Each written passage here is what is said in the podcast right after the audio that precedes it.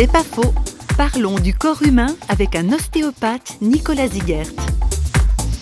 Le corps accepte des bugs, des problématiques et continue à fonctionner malgré tout. C'est une machine très complexe, incroyable. On vit avec tant de blocages et un jour euh, on fait un effort de plus. C'est la goutte qui fait déborder le vase et là on commence à avoir mal. Mais avant on arrive à fonctionner. Euh, des fois on voit des gens, on se dit mais comment est-ce que c'est possible? Qu'ils sont encore debout, qu'ils marchent, qu'ils vivent? Et puis ils viennent pour un petit truc qui est pas du tout en rapport avec les gros blocages qu'on peut trouver, des formations ou autres. Le corps arrive à s'adapter, à fonctionner euh, incroyablement. Si psychologiquement il y a un événement difficile, douloureux, mentalement on reste bloqué. Il y a quelque chose qui résiste. Le mouvement c'est la vie, quand c'est vivant, tout bouge, les cellules, les atomes, tout est tout le temps en mouvement. Et s'il y a un, blocage, je pense aussi euh, dans nos réflexions, ça va se répercuter sur le corps, mais sur le vécu de la personne.